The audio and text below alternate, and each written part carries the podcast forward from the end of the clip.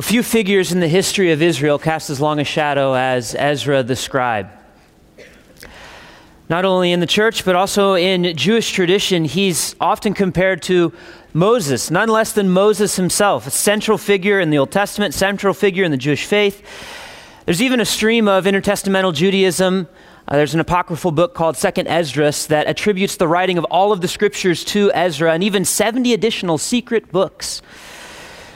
I just tell you that just so you have a frame of reference, that the figure that we're finally introduced to in Ezra chapter 7, the figure for whom this name takes this, uh, this book takes, takes its name, is a massive figure in God's redemptive program.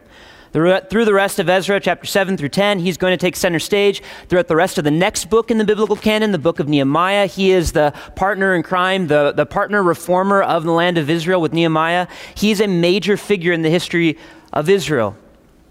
Moreover, if Ezra is, in fact, the author of the book of Ezra and Nehemiah, as many of us suspect, and if he is, in fact, the, the final compiler of the Psalms, as many have traditionally understood, then he is one of, if not the last individuals to lay his hand to the Old Testament canon before it was passed on through the ages and on down to us. In other words, as we finally get introduced to the figure of Ezra in this text tonight, we're introduced to a person who was used in an absolutely pivotal way in the history of God's redemptive plan in the world. And I'd submit to you as we open the Bible tonight and we read of this figure, Ezra, that a paradigm, a lens through which you could look at this text is you could ask yourself, what kind of a person does God choose to use in such a pivotal way in his redemptive purpose? What kind of a person does God delight to use in such a mighty and powerful way? And I think as we look at the figure of Ezra through that lens, we'll learn a number of lessons for our lives, what kind of people we would be to please the Lord and be used by Him. Well, let me give you a quick outline as we're going to walk through the text of Ezra chapter 7. It's a long chapter. We'll go through the whole of it tonight. Uh, there are a number of opportunities for me to land the plane and to spend the evening, but I'll try to keep it moving as best as I can. What we're going to see as we go through this text is, is three little hooks from which we can hang our thoughts. We'll be introduced to Ezra the Jew. We'll see his Jewish introduction. We'll also read a letter uh, sent by the none less than the the king of an empire, the Persian Empire, and we'll see that Ezra is not just a Jew, but he's also commissioned as a Persian. And finally, we'll conclude by getting an insight into Ezra's heart. He's a Jew, he's a Persian, but as he finally tells us at the end of the chapter, Ezra is a worshiper of Yahweh, someone who in his heart delights in Yahweh and longs to do his will.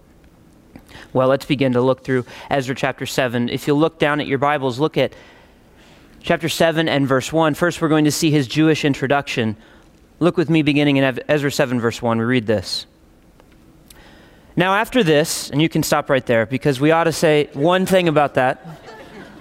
It's been a couple weeks since we've been in Ezra, and in fact, between the end of Ezra chapter 6 and Ezra chapter 7, 60 years have passed. The completion of the temple finally happened in Ezra chapter 6, and 60 years have passed before we come to meet Ezra in chapter 7. There's a new emperor on the throne. Many things have changed in both in the land of Israel and throughout the Persian Empire. There's some significant things that have changed. You could just draw a line. I've drawn a line between chapter 6 and 7 in my Bibles and written 60 years. And it would be, do us well, I think, perhaps just to remember what's happened in the book of Ezra. In chapter 1, there's this decree from the Emperor Cyrus for the Jews who had been in exile in Babylon that they can go back to their land. Chapter 2, they finally do go back to the land and there's census taken. Chapters 3, 4, and 5, they begin to build the temple, but it happens very slowly because there's opposition. Finally, in chapter 6, they're able to complete the temple upon the spurring on of the prophets that God had raised up, Haggai and Zechariah, that spurred the people to work and be bold and courageous and trust the promises of God and to complete the building of the temple. It's dedicated in chapter 6, and things seem okay, and then 60 years pass. And we get to chapter 7, and Ezra is going to rise up. And what we're going to find as we get to chapter 8, 9, and 10, things weren't well in Israel. And God raised up Ezra at just the right time in order to achieve a specific purpose in his redemptive plan. And by the way, incidentally, we might note that the reason that this book that's named for Ezra, the reason that we don't meet him until chapter 7 is that he wasn't alive for any of the events that had happened up until now. Ezra and all of those who are going with him back to the land, none of them were born when the temple was first dedicated. So, this is the Ezra that we're meeting. What is it that Ezra is going to do? Well, I think we can begin to see what Ezra is going to do if we just remember that we were introduced to this theme that runs through the book of Ezra in the very first chapter. Ezra chapter 1, verse 1 says that according to the word of Jeremiah the prophet, that said after 70 years the people would go back, so the word of the Lord would be fulfilled, then this, this uh, decree comes forth from Cyrus in order to fulfill the word of the Lord. So the theme that's running as an undercurrent through the book of Ezra is that God is acting in history to fulfill the word of his prophets. And upon the completion of the temple in Ezra chapter 6, you can ask yourself, so is that it? Have all of God's prophecies regarding the land of Israel, the Jews, and his redemptive purposes in the world been fulfilled? And obviously the answer is no. And so after 60 years, God raises up another person, another significant individual in the course of history and I think we can, even before we get into his story, we can, uh, as an anticipation of what we're going to read, we could suggest that what Ezra is going to do is fulfill the next stage in the fulfillment of God's prophecies. Well, let's begin to read and let's see if that's what, exactly what happens. Look at the rest of verse 1, we can finally get past the first three words now.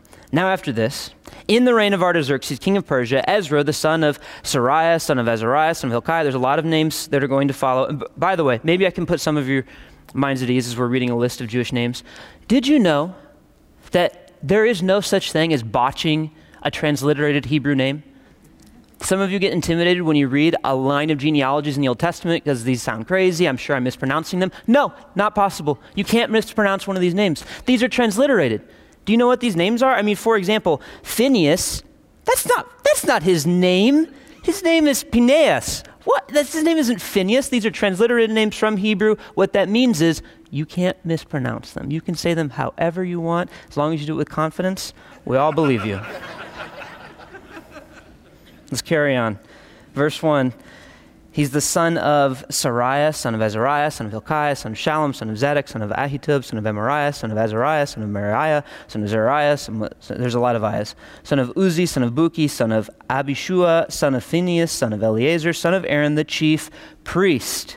This Ezra went up from Babylon. He was a scribe skilled in the law of Moses that the Lord, the God of Israel, had given, and the king granted him all that he asked, for the hand of the Lord his God was on him. This Ezra, this is the Ezra that God is going to use to fulfill the next stage of his redemptive purposes. And we, we should ask the question why a genealogy? Well, I hope that if you've been here on Sunday mornings, you have learned that genealogies are indeed very important. They're in the Bible for a reason. Number of things that we could say. Remember, I said at the beginning there's a number of opportunities for me to detour and to never move on in the text. This is one of them, because there's a lot we could say about this genealogy.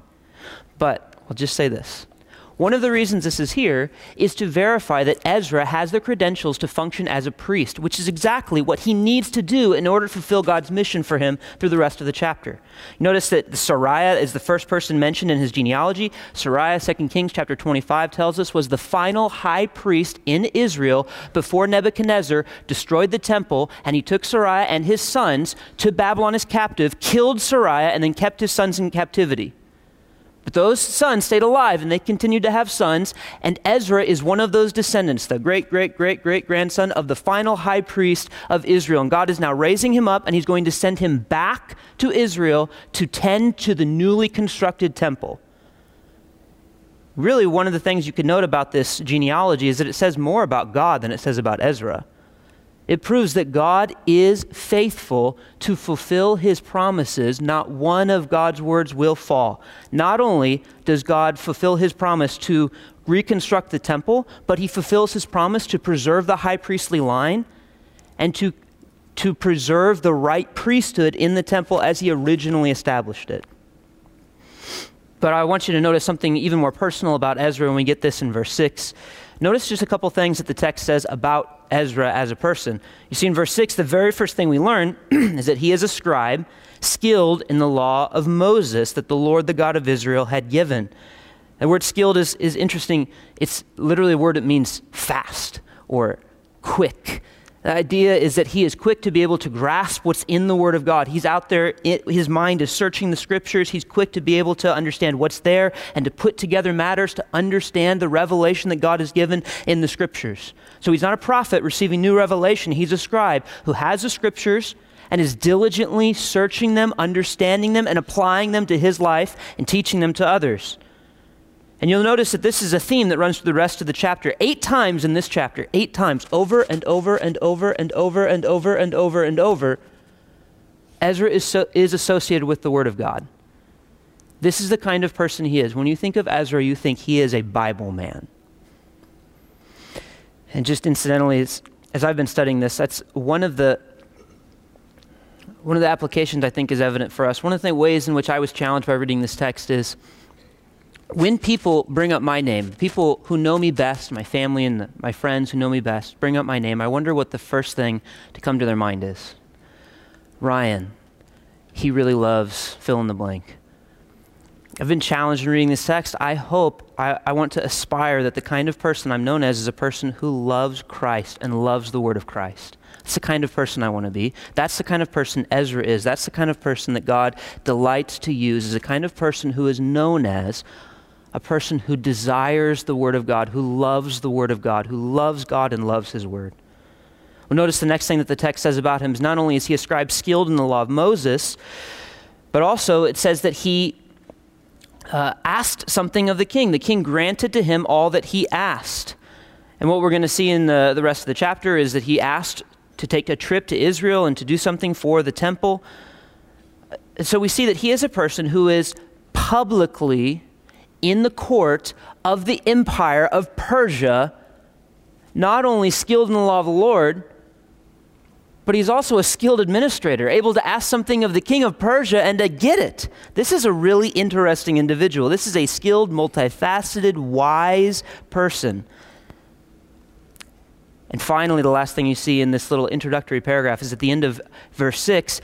Really, what's lying behind all of this his skill in the Word of God, his skill in acting out the Word of God in his job and in the world is that, look at the last line, the Lord, the hand of the Lord his God was on him. The hand of the Lord was on him. And this is the second theme that runs through the rest of this text and the rest of the book of Ezra and Nehemiah. Over and over, eight times through the rest of Ezra and Nehemiah, we find that Ezra and Nehemiah are acting successfully in the, in the, in the land because they are people of the book and the hand of the Lord is on them. They're people of the book, and the hand of the Lord is on them. We're going to explore that connection a little bit more as we go through the rest of the text. But having made those observations, let's continue on as we get to know this, this Jew that God has raised up to accomplish his purposes. Let's look through the rest of verses 7 through 10. You notice verse 7, uh, there's a little interruption here in the introduction of Ezra that tells us what Ezra is going to do that we'll explore in some detail. So I'll go through verse 7 through 9 very quickly. Verse, verse 7 says, and there went up also with him to Jerusalem in the seventh year of Artaxerxes the king some of the people of Israel and some of the priests and the Levites, the singers, the gatekeepers, and the temple servants. And Ezra came to Jerusalem in the fifth month, with, which was in the seventh year of the king. And on the first day of the first month, he began to go up from Babylonia. And on the first day of the fifth month, he came to Jerusalem, for the good hand of his God was on him. He successfully accomplished what he asked from the king was able to gather a group of people, move to Israel, and he arrived, according to Persian dating, in 458 BC. Incidentally, I want to get to verse 10 in a second. But have you heard a single word so far that sounds entirely different from your lived experience as a believer in the God of Israel? And what I mean is, do you, have you read anything about m- what we would call miracles? Have you read anything so far about prophetic words? Uh, something that we ought to just, just note as we read through the rest of these books is that the rest of Ezra and Nehemiah basically look much like our experience. They're not encountering radical supernatural miracles like in the time of Jesus and Elijah and Elisha. Haggai and Zechariah have been dead for decades. Malachi is going to be raised up, but he seems to be the last prophet. Basically, they are functioning the same way that we do. Not waiting around for new revelation, not waiting around for a supernatural display or miracle, but they are reading the written revelation in the Word of God, believing it, and acting on it. And then they're saying over and over that the hand of the Lord is on them. How do they know that? Well, they know it because God's promised that he's going to bless people who meditate on the law of the Lord and put it into action. His hand will be on them and he'll cause them to prosper in their way. And that's exactly what's happening. What we're getting here through the rest of Ezra and Nehemiah, and we also get in the book of Esther, which is written in about the same time period, is a model for how we live life in the church age, where we're not sitting around waiting for new revelation or sitting around waiting for a supernatural miracle. We are believing the word of God, acting on it, and knowing that as we do that, the hand of the Lord is on us to bless us and prosper our way. Ezra is absolutely a model for godly living for us. And I think that's especially true as we finally get to verse 10 at the end of this introduction to this incredible Jew God raised up. Look at verse 10. For Ezra had set his heart to study the law of the Lord and to do it and to teach his statutes and rules in Israel. That's an awesome verse. For some of you, this is probably a life verse for you. I want to spend just a moment on it before we move to the rest of the text. But before we look at any further in this, in this verse, there's a very important word that you need to notice. It's the first word, it's a little word that connects verse 9 to verse 10. Note, the end of verse 9 says that all that Ezra's doing is prospering because the hand of his God was on him. Verse 10 says, For Ezra had set his heart to study the law of the Lord and to do it and teach it for. In other words, because. God's hand is on Ezra because Ezra had set himself to study, to understand, to believe, to do, to practice. He had set himself to be a Bible person. There is a causal connection here. God puts his hand on the person who sets himself to study and put into practice his word. What an example for us. What an example for us. You know, I said at the beginning that I think a good paradigm through which to read Ezra 7 is to ask what kind of a person does God delight to use? Ezra 7:10 is the kind of person that God delights to use. God delights to use a person who sets his heart to study the law of the Lord, to do it, to teach his statutes and rules in Israel. I think it'd be worth just looking at each of these verbs for just a moment there's, there's a, a real model here for us for the kind of person that God uses. And it starts in, it really, it starts internally. If you look at uh, verse 10, it says, For Ezra set his heart to study the law of the Lord. And that word for set is, it's a common word, but it's not usually used for something inside of a person. It's usually used externally for establishing a building, for establishing an army. And that's the word that is used for Ezra's heart. He made this firm resolution. He's not going to build a city, he's going to set his heart. He's going to establish his heart to know the Word of God. And of course, the word heart is not merely the kind of trivial way that it gets used sometimes in our culture. The word heart in Hebrew usage is primarily intellectual, but extends to the whole of your person because where your mind goes, there your whole person goes. What your mind is on controls your actions. And so Ezra has set his heart, set his mind, set his affection, set his will, set his desires to know the Word of God and to do it. I think it's important that we start where the Bible starts. We start with our heart and we ask, Do I have a heart that longs to know God by knowing His Word? I have a heart that desires to please God, that loves Christ, that loves the gospel, knows that I'm a sinner, sees that Christ is the only Savior, and comes empty handed and embraces Jesus. And now I want to know Him. And the way He's revealed Himself to me is through this revelation. And He's given me a spirit to open the eyes of my heart to behold more and more of the hope and inheritance and power that I have in Him. And He does this through the Word. And so I love God's Word and I want to know God's Word. We start with the heart. Do I desire Him? Do I long for Him? But I want to make a note here. I think it's very important that we don't stop there and just say, Do I desire Him? And the reason I think it's very important that we don't just stop there is because I do think that it's quite easy for us as contemporary American Christians who have heard often of the bad guys in the New Testament, those darn Pharisees, who had memorized the whole Old Testament and it didn't do them a lick of good. It just made them whitewashed tombs full of dead man's bones. And so there's a tendency, I think, that's not entirely bad, but a tendency to say, you know, what really matters is just your heart. As long as you have a heart that loves God, you don't need to do anything else. Because I don't want to be a Pharisee. I don't want to memorize the whole Old Testament like those Pharisees and not count for anything. But do you see here that you can fall off a horse in two ways? You can fall off a horse in lots of ways, but at least two ways. You can be like a Pharisee and you can skip the heart and you just go, straight to the memorizing the scripture and following the rules and you can become a whitewashed tomb. But you can also fall off the horse on the other side. And you can say that I have the warm fuzzies, but then I don't actually do anything. I don't discipline myself for the sake of godliness as Paul commands us to do.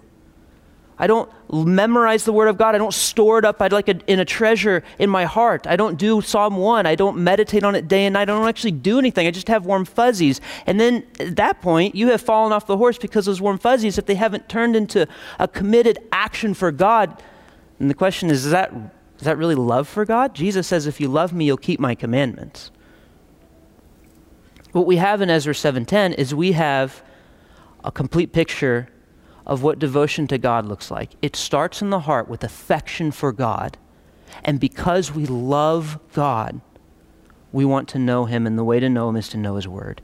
And so we have to move from setting our heart, from resolving ourselves, just as you don't build a building on accident, so you don't become an Ezra on accident. You resolve to set yourself, but then you have to follow up with the rest of what comes in this verse set yourself to study the law of the Lord, to do it, and to teach his statutes and rules.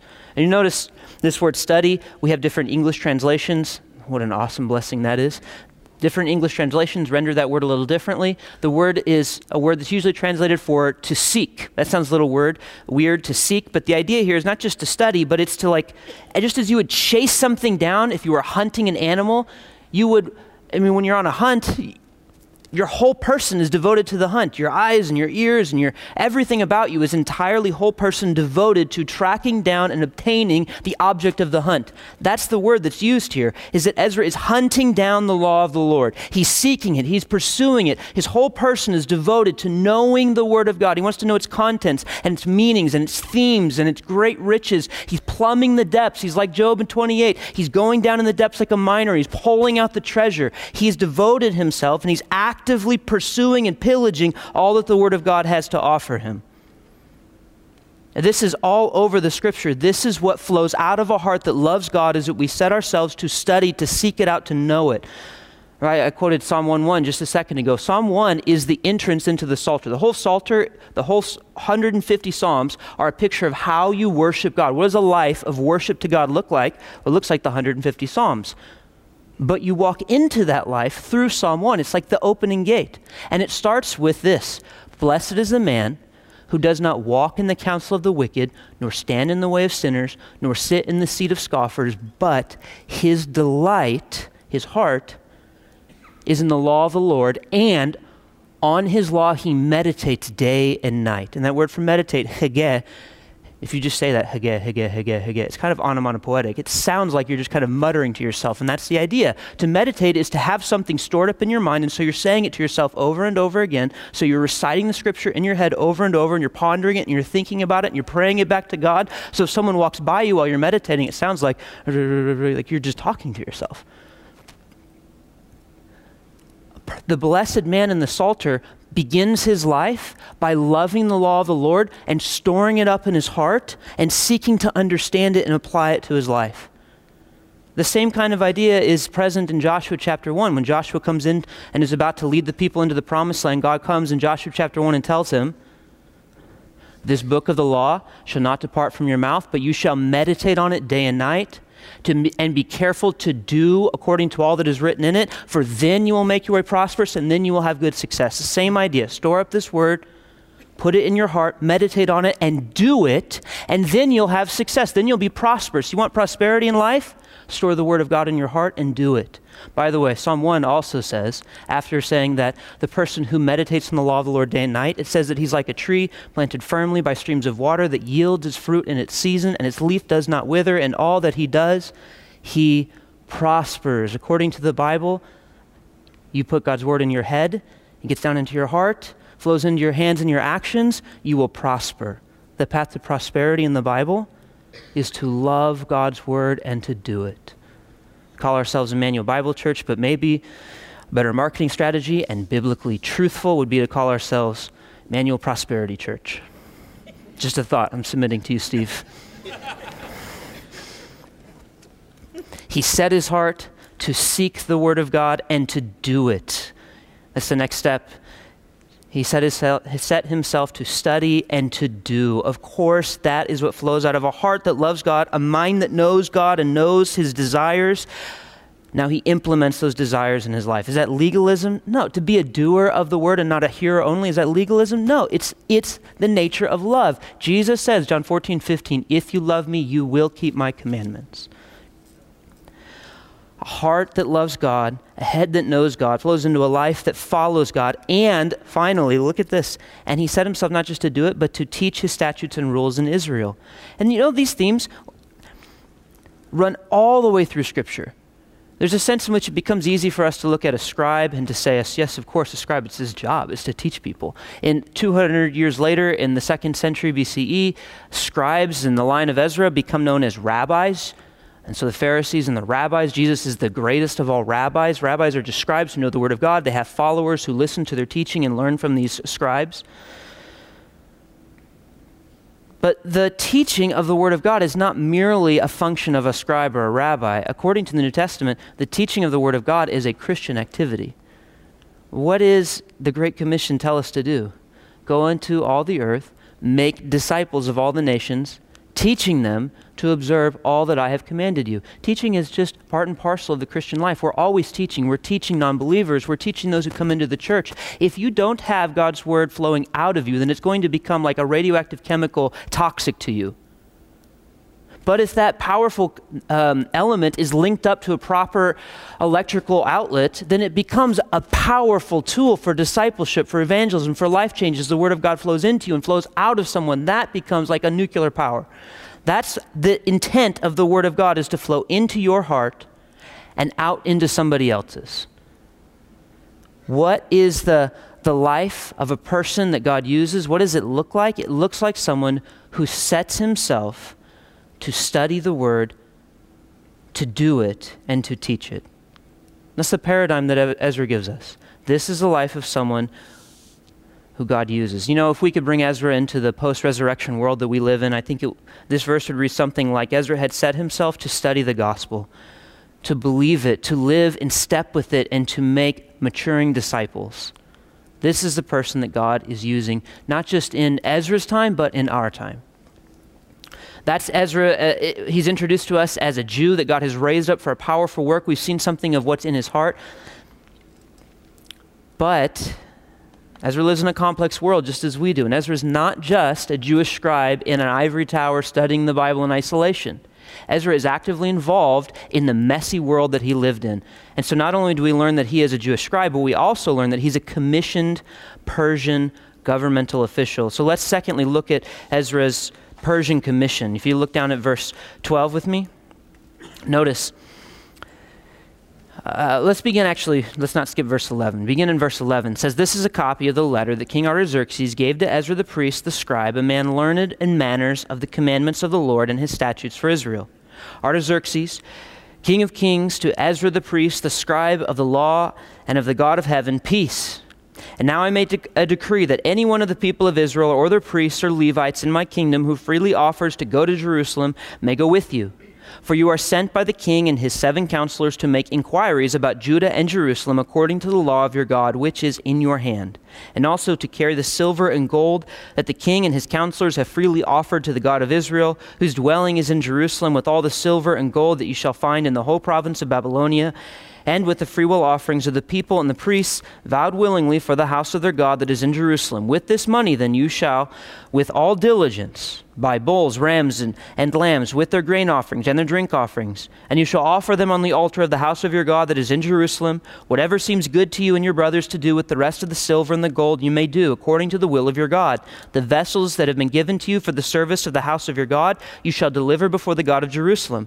And whatever else is required for the house of your God, which falls to you to provide, you may provide it out of the king's treasury. What in the world is going on? Why is the king of Persia sending this Jewish scribe with a whole bunch of money from the Persian treasury to offer sacrifices in a Jewish temple?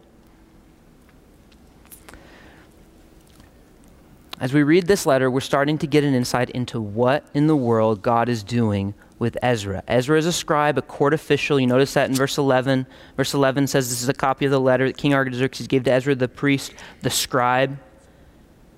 That's what a scribe is. A scribe is, he's a, particularly, he's a Jewish scribe in that he understands the law of the Lord and he teaches it to the Jewish community.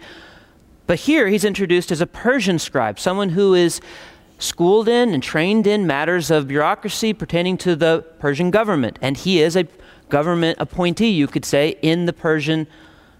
Uh, in the Persian uh, w- w- Empire, I suppose that's probably the, pre- the best word. So, what we have going on here, even before we move on, let me just make a side note here. Did you notice just two things? One, Ezra is a godly man in a very ungodly government, in a very ungodly world. And he is a public Yahweh worshiper in a very ungodly world. And God prospered him. God doesn't always give earthly prosperity to those who follow. He always gives prosperity, but in his way and in his time. In this instance, God gives earthly prosperity to someone who is a public Yahweh worshiper in a very ungodly society.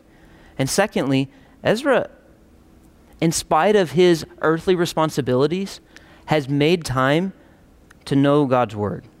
I don't know how he did, I don't know where he did it, but somehow, in the midst of his governmental re- requirements, in the midst of his, you could say, secular responsibilities, Ezra has, Ezra has resolved himself to create the time and the opportunity to know God's word and to apply it in his life.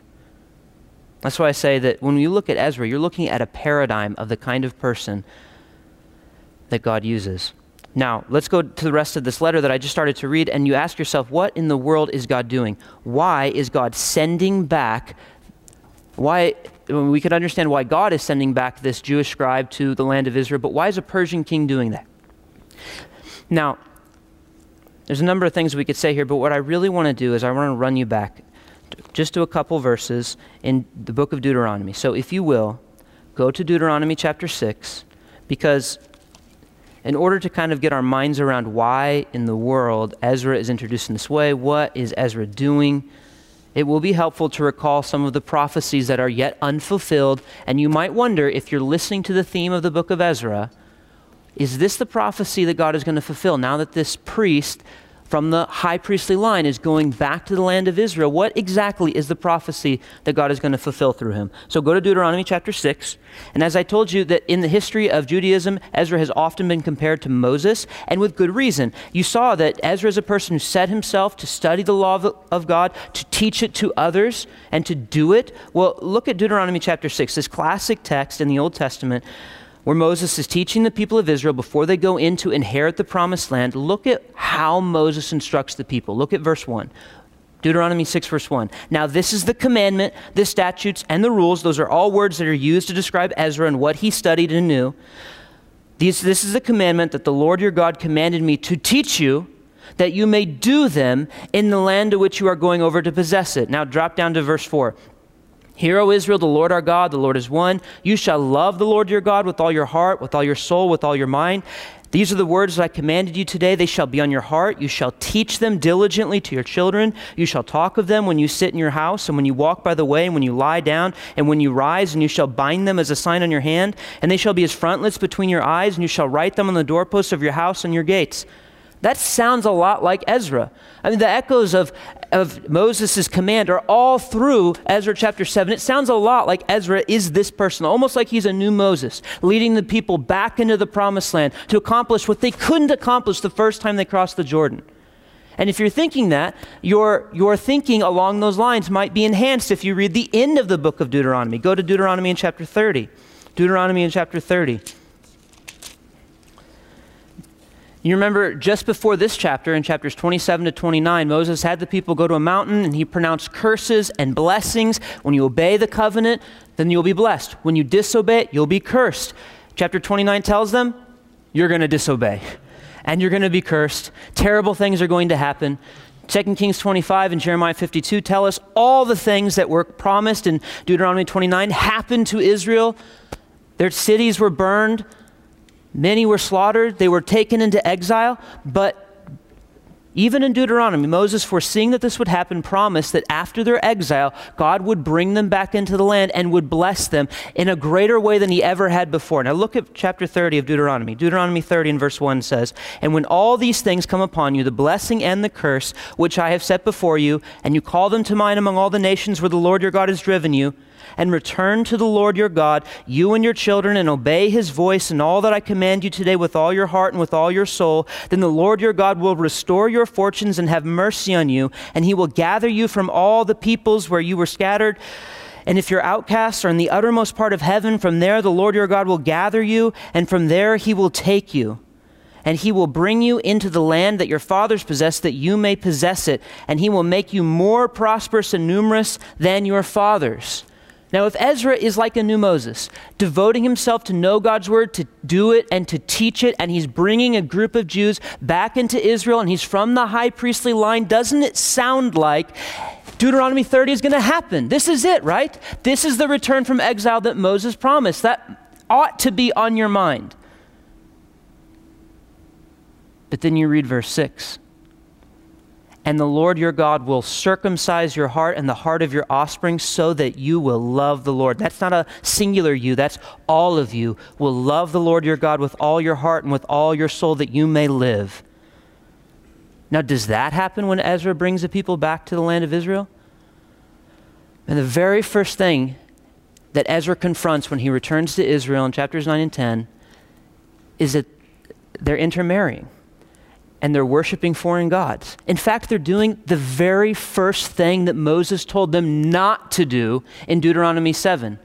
Moses says, I'm going to teach you to obey all these commands. Here's command number one don't marry pagans and worship their gods. Ezra has set himself to know God's word and to do it and to teach it, and he takes people back to Israel. And what does he find? The first thing they do is they marry pagans and worship their gods. What a letdown. What a terrible letdown. And the reason that I drag you all the way through Deuteronomy to show you this is that if you're listening to the theme that, under, that underrides the whole book of Ezra, that God is fulfilling his covenant promises through these people he's raising up in history, you ought to be attentive to these things and ask, is God finally doing it? Is he finally going to fulfill all these covenant promises? And when you see that he's not, then there ought to be a drop in our hearts like, when is he going to do it? Well, he's not going to do it through Ezra, but if we can go back to Ezra now, but God is going to do something very important, very pivotal, crucial through Ezra. And if it's not fulfilling Deuteronomy 30, what is it? What promise is he fulfilling through the, the scribe Ezra? Well, we've just read this this letter that Artaxerxes is sending him back, and he's sending him back with a whole bunch of money to go to the temple to buy animals to do sacrifices. And he authorizes him with Persian authority to do whatever else he needs in order to outfit the temple for whatever sees, he sees fit to ensure proper Torah worship in the land of Israel.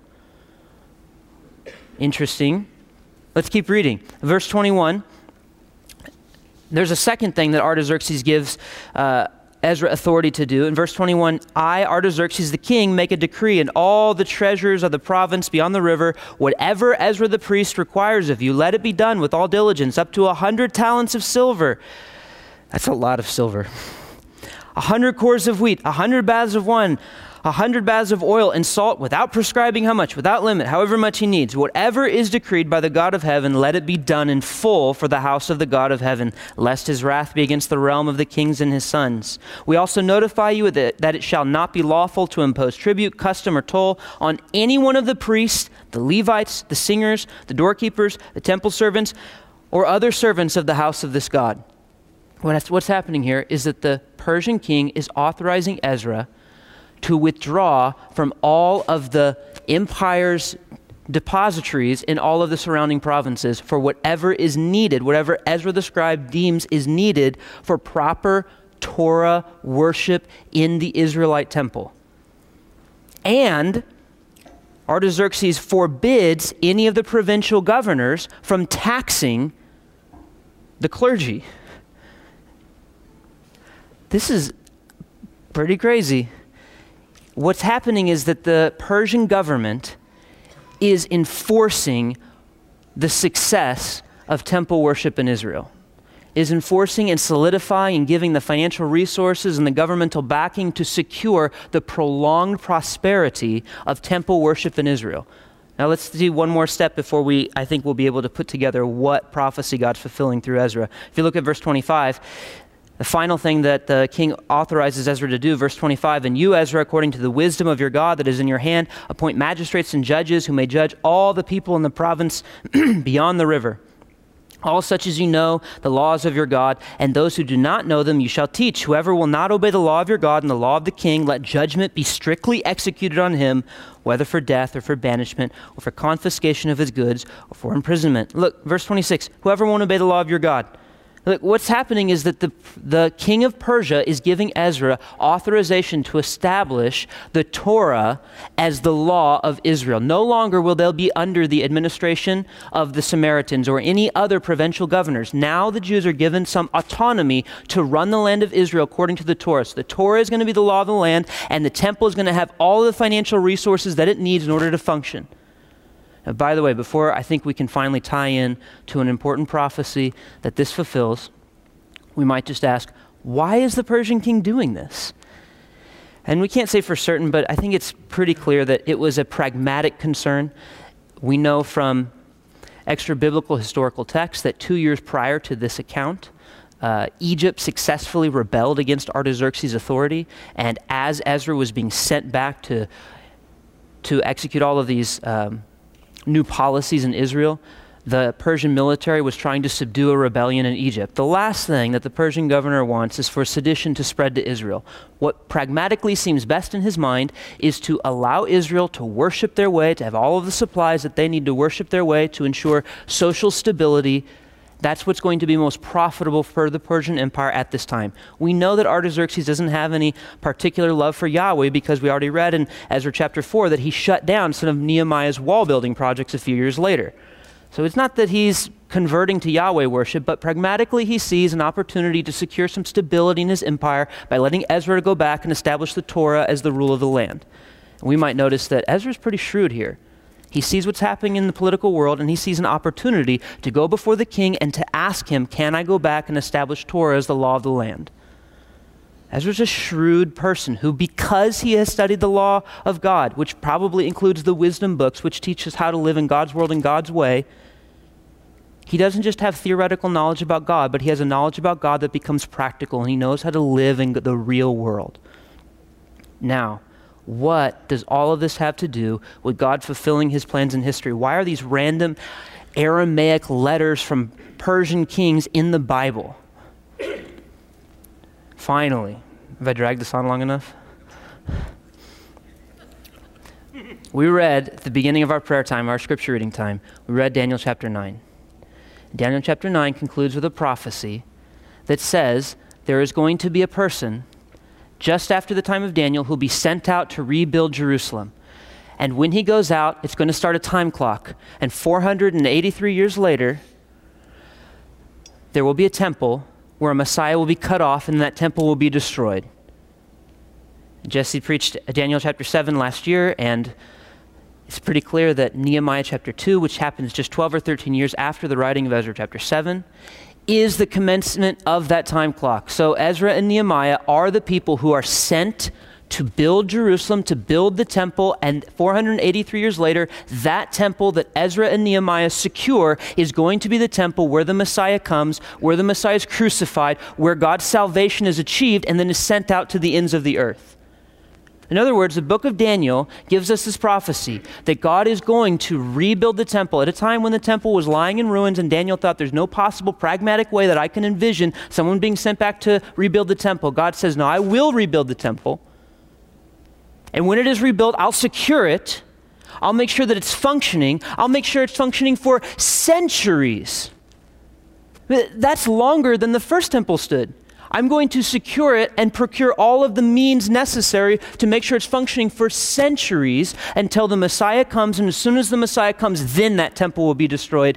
And this Ezra is the person that God uses in this period when there's chaos going on in the Persian Empire and the Persian king is looking around wondering, how can I begin to stabilize some of these provinces? And Ezra says, Oh, I know. I'll go and I'll secure this temple and I'll enshrine Torah worship as the law of the land. And that will be profitable for you. And it'll start the time clock for this messianic prophecy where God's going to send a Savior into the world to accomplish redemption for all of his people.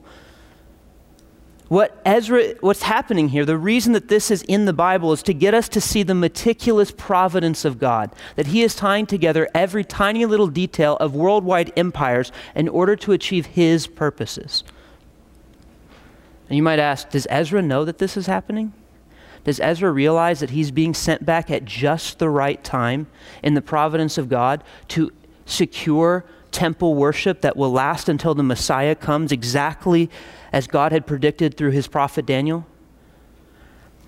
I, he doesn't say anything about it, so maybe he doesn't even realize what God is doing. And I think that's an even more amazing thing for us, is to recognize that Ezra didn't know the bigger purposes that God was working through his life. All Ezra knew was that he loved God he wanted to know his word and he wanted to do it, and God took care of the rest and made sure that Ezra played a pivotal role in the history of the world. Ezra is the man who secured the, secured the temple where God would send his Messiah to secure salvation for the world. All because he decided to know the word and to do it. And you get finally, you see just that in Ezra's heart. The final thing we see about Ezra is an insight into his own heart in verse 27 where he says, Blessed be the Lord, the God of our fathers, who put such a thing as this into the heart of the king to beautify the house of the Lord that is in Jerusalem, and who extended to me his steadfast love before the king and his counselors, and before all the king's mighty officers. I took courage, for the hand of the Lord my God was on me, and I gathered leading men from Israel to go up with me. This is the heart of the person who God is using to build the platform onto which God will send his only begotten Son to achieve the foundation that the Father and the Son had covenanted together before the world began. The man who in his heart delights in the Lord. And by the way, I've said numerous times through this text that there are connections between Ezra and Moses. Those connections really aren't in this text. When Ezra is speaking in the first person and telling us what's in his heart, you know the strongest connection to another figure in the Bible is not Moses, it's in this little phrase that he extended his steadfast love to me. The only time that phrase occurs is when Joseph says that God extended steadfast love to him when he was in prison in Egypt. That's the way that Ezra sees himself. He sees himself not as some mighty figure triumphing around in God's world. He sees himself as a humble beggar, reliant on the mercy of the Lord. And he takes courage in the, in the knowledge that his God is merciful to him. So he acts. And God takes care of the rest. This is the person that God delights to use, someone who delights in Him, knows His word, and courageously does it. You know, John Newton wrote, Fading is the world's best pleasure, all its boasted pomp and show, solid joys and lasting treasure, none but Zion's members know. Ezra is that kind of a person. Maybe we be too. Father, we thank you for revealing to us the way you work through history beyond anything we could think or imagine, and we pray that you would make us people who delight in your word. People who want to do your word, people who set ourselves not to build cities and empires, but who set ourselves to know you and to do your word and to teach it to others. Father, we pray even this week that you would give us opportunities to know your word in a deeper way and to share it with others. Open up doors for us to, to preach the gospel to our friends and to our family. Open up doors for us to pour into the lives of those in this church. And we ask that we would be a people who are known for our love for you and our devotion to your word. In Jesus' name we pray these things. Amen. Thank you for being with us today. And now, a parting word from Pastor Jesse. If you have any questions about what you heard today, or if you want to learn more about what it means to follow Christ, please visit our church website, emmanuelbible.church. If you're not a member of a local church and you live in the Washington, D.C. area, we'd love to have you worship with us here at Emmanuel. I hope to personally meet you this Sunday after our service. But no matter where you live, it's our hope that everyone who uses this resource is involved in their own local church. Now, may God bless you this week as you seek Jesus constantly, serve the Lord faithfully, and share the gospel boldly.